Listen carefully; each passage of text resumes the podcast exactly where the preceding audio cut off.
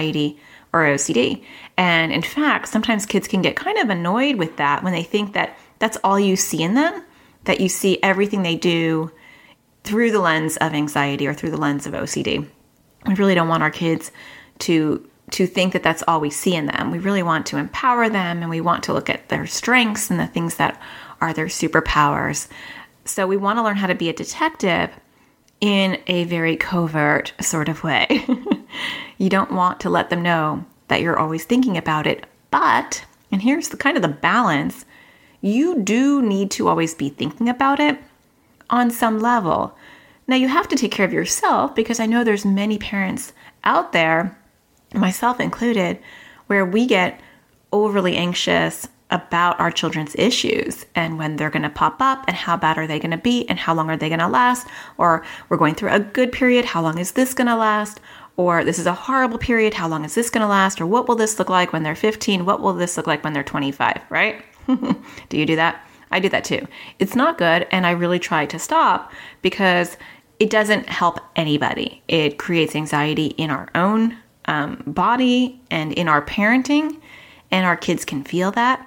And also, we're not productive because we're supposed to be the rock, we're supposed to be the anchor, and we're supposed to stabilize our children, even if we have to fake it till we make it and take care of ourselves in the back room, behind the scenes, behind the curtain. And that can be a hard thing to do sometimes. So I totally get that.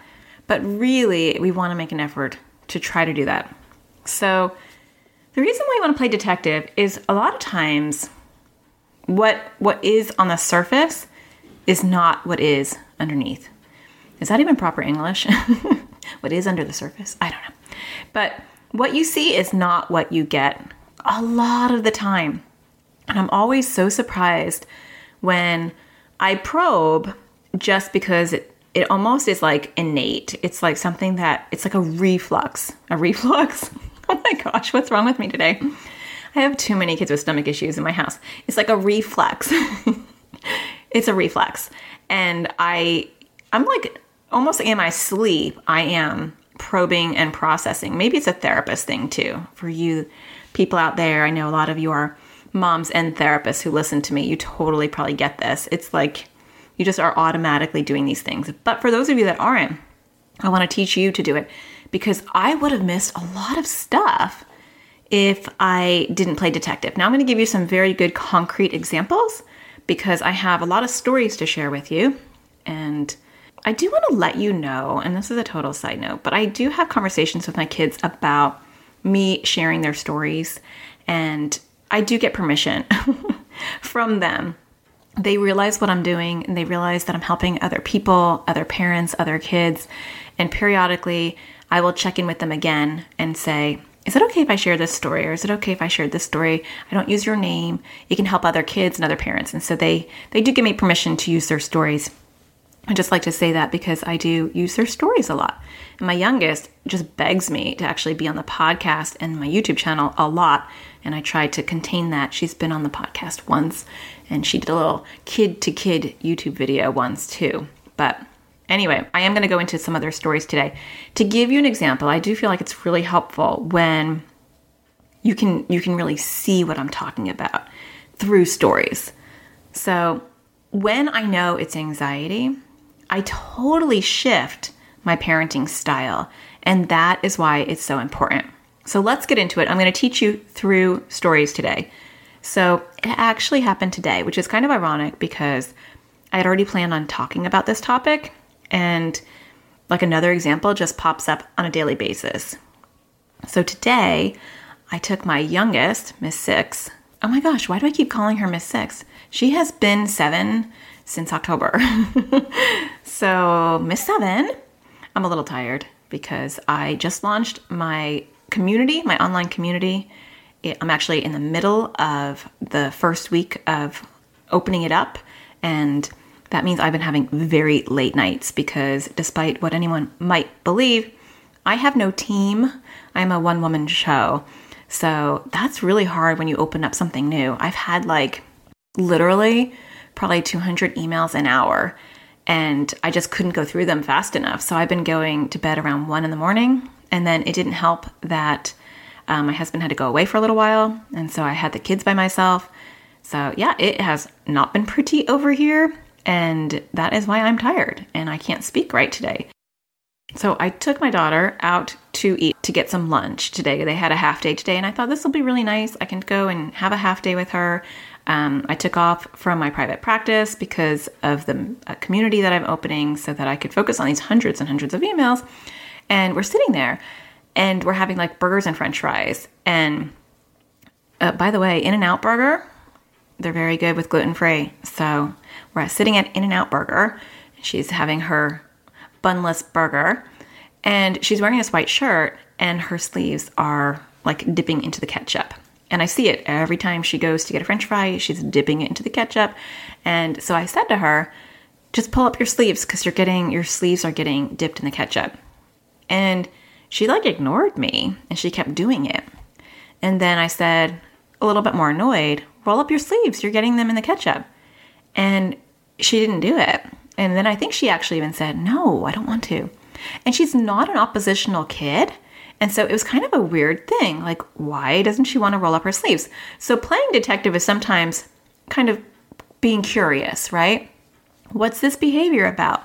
Now, if she was a difficult kid, I might just assume she's just being difficult. This is her just being a little stinker, you know, and there are definitely kids who maybe just like to be a little stinker. That's probably not a very endearing term. Um, and they have anxiety and OCD. And so sometimes they're just trying to be, you know, trying to push back, trying to, you know, have their independence. But that's not her personality. And even if it was, I would still want to be detective. And that's kind of where the slippery slope goes because you wouldn't necessarily probe when you should because you might chalk it up to just being difficult because the kid's always difficult. She's not though. So I said, um, I said, what's the hardest part about rolling up your sleeves? Now, when you're playing detective, you're not calling out anxiety or OCD necessarily. You're being a covert detective. So you are in disguise. You're playing the, hmm, curious person, uh, whatever that is. So you don't want to just constantly confront your child and say, Is that an anxiety thing? Is that an OCD thing? Is that an anxiety thing? Because they're going to get burnout really quickly and they are not going to tell you a thing.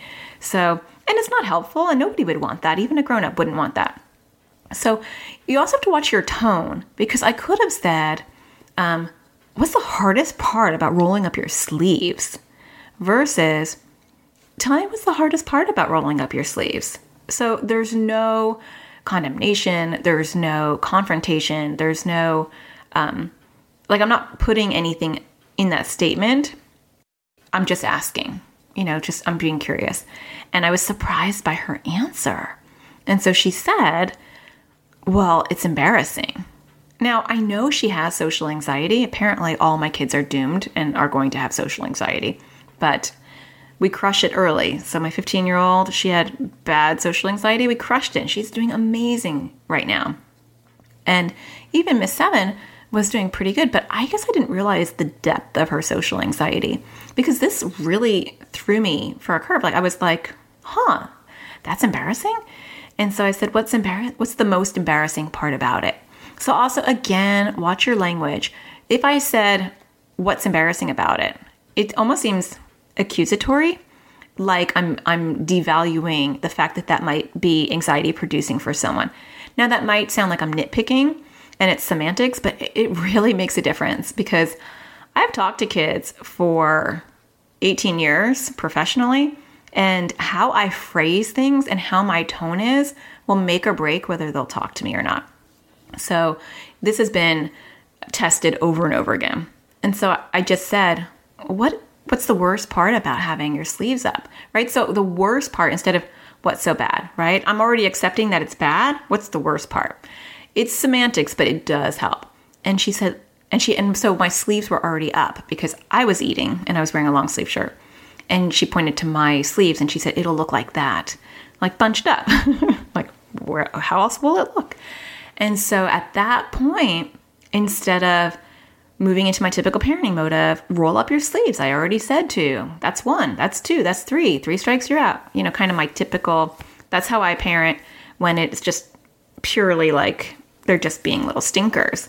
But most of the time my kids aren't. Most of the time it is anxiety or OCD related. Um, most of the time. And so my parenting completely shifted in that moment to anxiety parenting. And so we have an ongoing challenge going on currently where she is earning points towards a prize that she wanted. It was something that I really wanted to buy her, but it was like $25. And I thought, you know what? She needs 25 tickets to, to get this. This will be a great way for her to do exposures and challenges. And you always want to be thinking in that way. That's how you build a lifestyle raising a child with anxiety or OCD is you always have you gamify it. You always have something that they can earn or that is there for the challenge so that when you have moments like this, you have it already set up. So it's brilliant because I already have something set up. So I said to her, You can take a challenge. If you roll up your sleeves, you can get a point. And of course, she's a negotiator. And so she said, How about two points? And I said, No, actually, I think she said no. And then I said, How about two points? Because I really wanted her to lean into this fear. It was a great opportunity. We were in the middle of this restaurant and there were all these kids running around, and I could tell she was uncomfortable. And it was just a great exposure in the moment for her to face her fears. And she said, No, how about three points? And then I said, Fine, because I just wanted her to do it. And it seemed like it was worth three points for me. And so she rolled up her sleeves and it was so sad. She just like kind of buried herself and was like, her head was down and she was just shoving food in her mouth as fast as she can. And she just kept staring in the corner of her eye at these kids who weren't even looking at her. So I did, I did try to process a lot after that as far as, you know, do we even care what they think? They're not looking at you, but even if they were, would it matter? Um, it did break my heart because I didn't realize the level of her social anxiety. Um, I didn't realize that it was there still in such a deep way. So that's an example. Today is all about just talking about how to play detective and not like how to set up challenges or um, like how I process with her. So I'm not going to go on a tangent with that. I just want to stay on topic. I do have other episodes on how to set up challenges and things like that. But that's an example. Let me give you another example. Um, the other day, she didn't want, my, again, Miss Seven, she didn't want to go to school and it was a Monday, and a lot of our kids who are anxious, they just don't want to go to school on Monday. And so I could have easily chalked that up to, of course, she doesn't want to go to school. It's Monday. I often hear I don't want to go to school, but periodically I throw out the, well, what's the worst part about going to school today?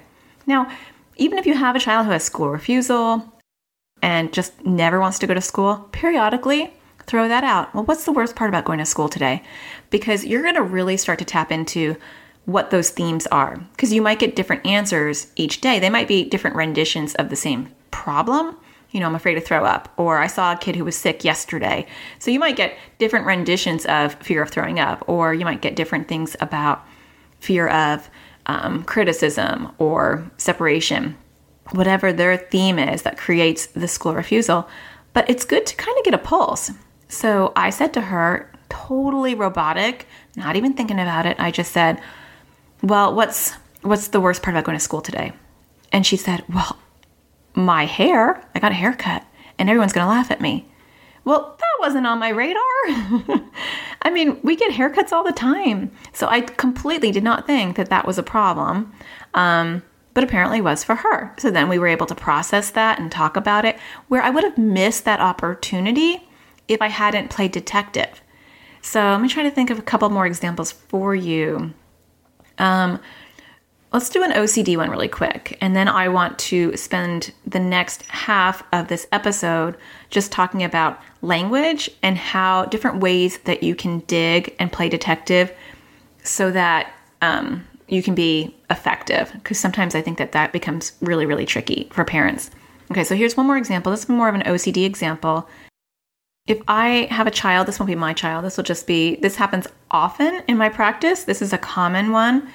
A lot of times, parents will come in and say, Oh, he's afraid of germs. You know, he has a germ thing. You know, when I'm getting the history of the child, they'll say he's got this issue and this issue, and he's a total germaphobe and he's afraid of germs and always is washing his hands. And so people believe that that's the bottom of the digging. Like the core fear obviously is contamination, OCD, and he's afraid of germs. We're done here, right? Well, even if you know your child, and I was talking to someone in the AT parenting community because we've already gotten started, and I'm so excited about that community because all these great, amazing parents have joined, and it's so cool because I I'm going on a tangent. I'm sorry, but just for a second, I cut back my practice hours, so I'm only going to be working like two evenings a week and a couple of Saturdays, and the rest of the time, full time, I'm going to be doing this community, and so um, it's really nice because I don't feel as stressed. In the past, I felt really stressed, like I had to hurry up and help people online so I can go back and I have things to do for my practice. But now, like my full time job is to help people in the AT parenting community. And so it's super cool because I feel like I'm already getting to know people's problems better and I'm trying to help them and link them up with providers and give them ideas of how to think about their problems. So, and it's only like day two of the community. So if you're not in the community, go to atparentingcommunity.com and check it out because it's only going to get better because I am crazy about making more resources. And so I'm growing the libraries and things that are happening in there. But so I was talking to a parent about that, and I was saying that even if your child has contamination OCD, like that doesn't tell me anything. It just tells me that they're worried that things are going to get on them or in them. It's a contamination type of issue, but it doesn't tell me anything about their core fear. Because I can have a kid who's afraid of germs and it's because they don't want to get sick. But I can have a kid who's afraid of germs because they don't want to get other people sick. And I can have a kid who's afraid of germs because they're afraid of throwing up. And I have I can have a person who's afraid of germs because they don't want to throw up in front of other people and look stupid. Those are four, three or four totally separate issues. So they're separate because one is a emetophobia, another one is social anxiety, one is um, just OCD related to germs and probably fear of death or dying or being sick. And then the last one is harm OCD, being afraid you're going to harm other people. And how I would approach those clinically and how I would teach you to approach those parentally would be vastly different depending on what that core fear is. And that's why playing detective is so important. So if you had a child who was avoiding touching things and was washing their hands a lot, don't just assume and say, well, obviously, I mean, do I really need to probe on that? Aren't I like pretty much seeing the problem? Never assume. Never assume. so you might say to your child, we're going to now move into kind of language. You might say, What's the worst part about getting germs on your hands? Right? So we're not saying germs are fine. Like, what's the matter? What's the worst part about touching that? Like, we're just saying, what's the worst part about getting germs on your hands? And then you might be surprised. They might say, well, I don't want to touch the light switches. Okay. Now you have to keep going down that rabbit hole. What would be the worst part about touching the light switches? Well, other people touch them. And if other people touch them, what do you think could happen? Well, they could get sick. And I don't want to get other people sick. Okay, so now we're dealing with harm OCD, and I have lots on harm OCD. So you can go ahead and look at a podcast. I just interviewed Jon Hershfield about harm OCD a few weeks ago. So if you don't know what I'm talking about, you can check that podcast out. But that would be very different than a kid who said, Well, I don't want germs on me because what if somebody had gotten sick recently and they touched this? Well, what would be the worst part about that? Well, then I might get sick and I might throw up. What's the worst part about throwing up? Well, I might choke on my on my vomit and I might die. Okay? So that's their core fear is death. Death due to vomit. emetophobia via death or death via emetophobia. Uh, but I might ask another kid, what's the worst part about having germs on your hands? They might say, well, I don't want to get sick. What's the worst part about getting sick? Well, I'll throw up. Okay. What's the worst part about throwing up? Um, other people are going to see me and they might not like me and I won't have any friends.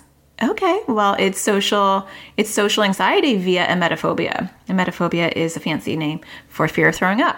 So it's really social anxiety, but it's being delivered through the fear of throw up.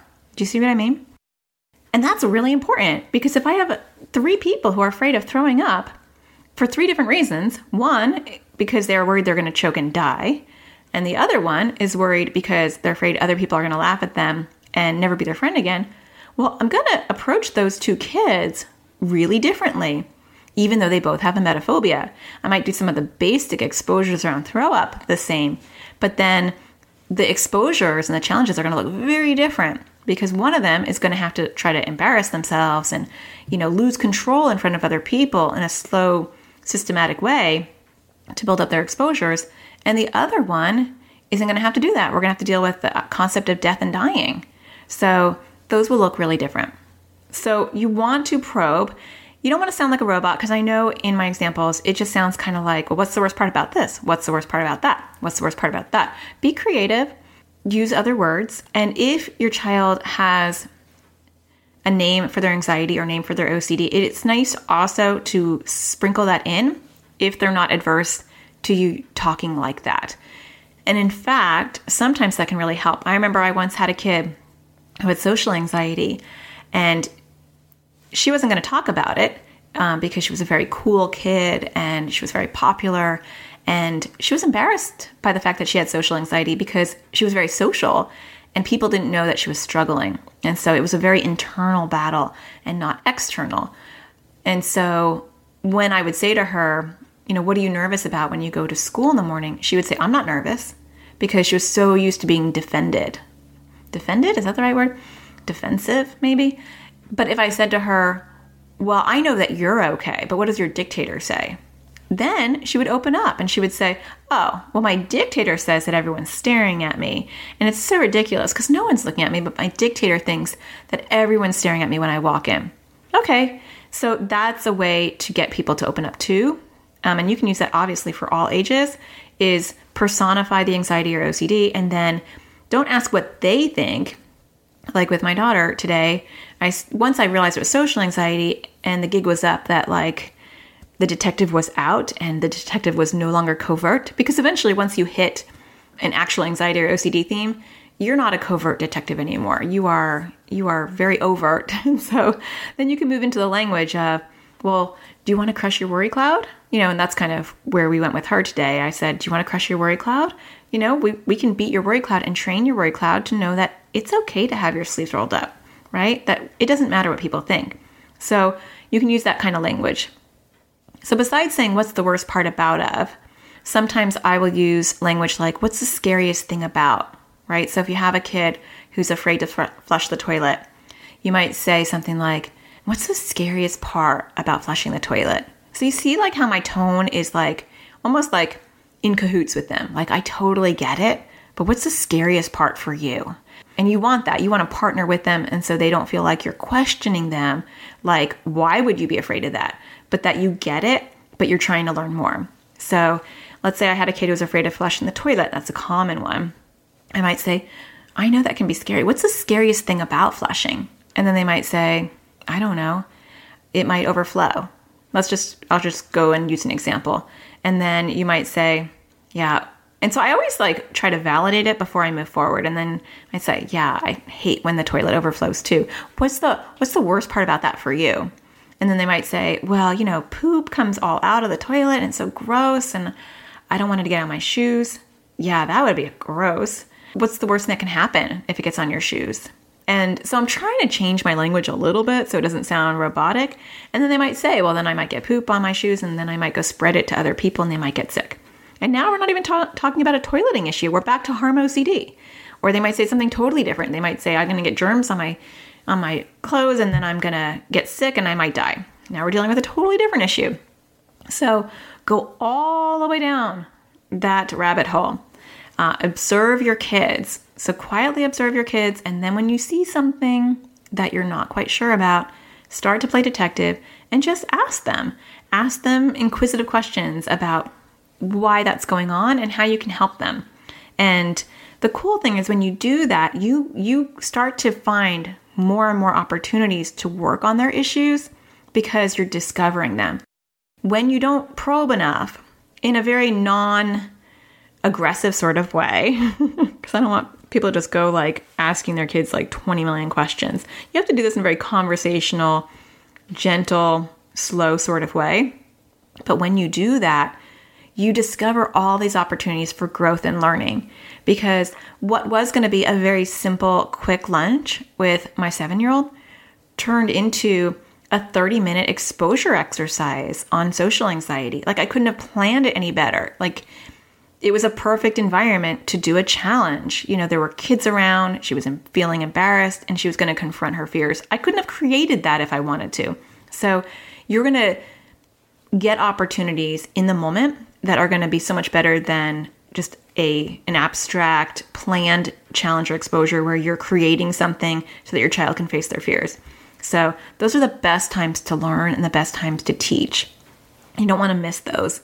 So, if you see your child avoiding something and you don't know why, or you see them doing something and it doesn't quite make sense, then just explore that. You always kind of want to keep your radar going, not too much where you're hyper vigilant and you're hyper focused on anxiety and OCD, but kind of like like a security camera. You know, it's there and it's scanning the environment, but it's not it's not noticeable.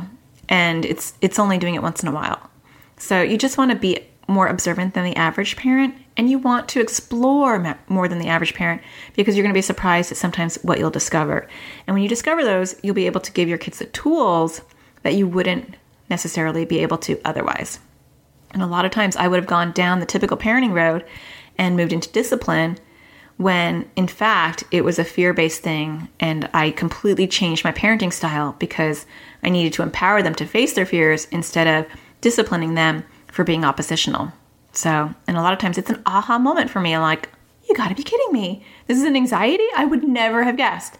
So, most of the time, I'm surprised by the answers that my kids give me, and I'm a child therapist. So, try this at home. I hope that it helps.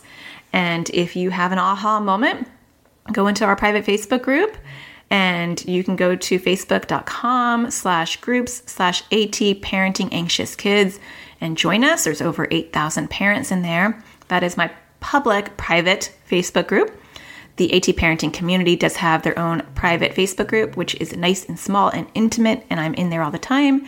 Um, but you can you can be in the big group if you're not in the AT Parenting community, and you can say hashtag AT Podcast and post a win if you discovered anything through what we're talking about today. I'm going to start doing that, doing a hashtag AT Podcast and listening to all your wins about anything that you learned on the podcast so that I can see if any of this stuff is sticking. And it's kind of nice to celebrate in the Facebook group any of your wins. So if you discover something that you wouldn't have because you were playing detective and you're like, oh my gosh, this is what she was talking about, and I would have never known. Go on the Facebook, hashtag AT podcast, and let me know. Love to hear the wins. So if you're enjoying the podcast, beginning of the podcast, please click on a star on iTunes. There's stars under the name of the podcast. You just click one, and that's how you can rate a show. And I appreciate the feedback. If you have a few seconds, you can leave a comment and let me know how you like the show. That helps other parents know that maybe the show has some value and that they can listen to it as well. As a shout out to parents who take the time to leave feedback, I always like to end the show reading a review. So, Ash RN, mother of two, said, Great resource for any parent. My son has been recently diagnosed with ADHD and definitely has anxiety. I also struggle with anxiety. Thank you for all your help. Can you address ADHD specifically and anxiety? And I do have a podcast episode on that, and I will link it in the show notes. And Emma of Two wrote, Perfectionism, perfectionism episode. See, I can't even say perfectionism perfectly. This was very helpful for me as a mom of a perfectionist. The part about hanging perfect grades hit home. Focus on effort, not outcome. Thank you, Emma, and thank you, Ash RN, mother of two, for your feedback. I really appreciate it. And if you have something to write, maybe I'll be reading your review next time. So I hope you find the sparkle in everything you do, and I will talk to you again next Tuesday. Take care. When I first discovered Natasha, I was in a desperate place with my son, and his anxiety was getting worse. And we had tried counseling, and it was not going well. Natasha gave us practical tools. She wasn't like the books that we had read that were, you know, you have three kids, but somehow you can magically spend 10 hours a day on your one anxious kid and just, you know, life is great for the other two. She's helped me understand OCD on a level that no therapist I have come across seems to understand. Natasha had practical real life advice that we started implementing the day that we listened to them. Not only did it help with our son's anxiety, it helped my husband and I to recognize um, the anxiety that we had in our parenting that was actually contributing to our children's anxiety. Her tools are, I mean, life changing. She has been amazing, and I'm so thankful for the work that she provides to all of us who have children um, who battle anxiety and OCD. It is so exciting to see him about a year later just thriving in school. She really has guided us the whole way, and without her, our lives would be very different. We're very grateful. My husband and I are forever grateful to Natasha Daniels for helping us to figure out where to even start with anxiety. If you have a child with anxiety or OCD, she is your go to woman. Parenting a child with anxiety is not easy, and sometimes it feels hopeless. And um, in a desperate time in my journey with my son, I started searching the internet and found Natasha Daniels. She has been a lifesaver. Her resources have given me hope, they've given me tools and support, and I I highly recommend her and her resources. They are phenomenal and they're some of the best resources you can find out there for anxiety and OCD. Hi, my name is Natasha Daniels, and I understand what it's like to raise kids with anxiety and OCD. I'm doing it every single day. And I also know what it feels like to empower them, to give them the skills and tools to help themselves, to watch them blossom, face their fears, and become more than their anxiety and more than their OCD. And I want to do that for you as well. Join me in the AT parenting community where I partner with you and walk alongside you in your journey, helping you getting to know your family and your child's particular needs and particular struggles. I'll help guide you and walk you through ways to empower your own kids and see success in your house. You will finally have someone in your corner who not only has the understanding of your struggle, but has the expertise and knowledge to help get you through it.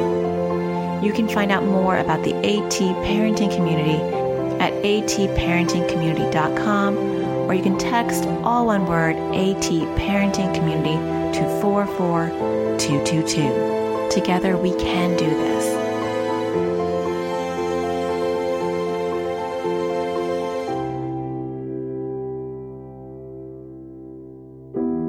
She's really good, and I hope I'll be like her. I have had OCD for over five years. I have trained my brain, and you can do the same thing.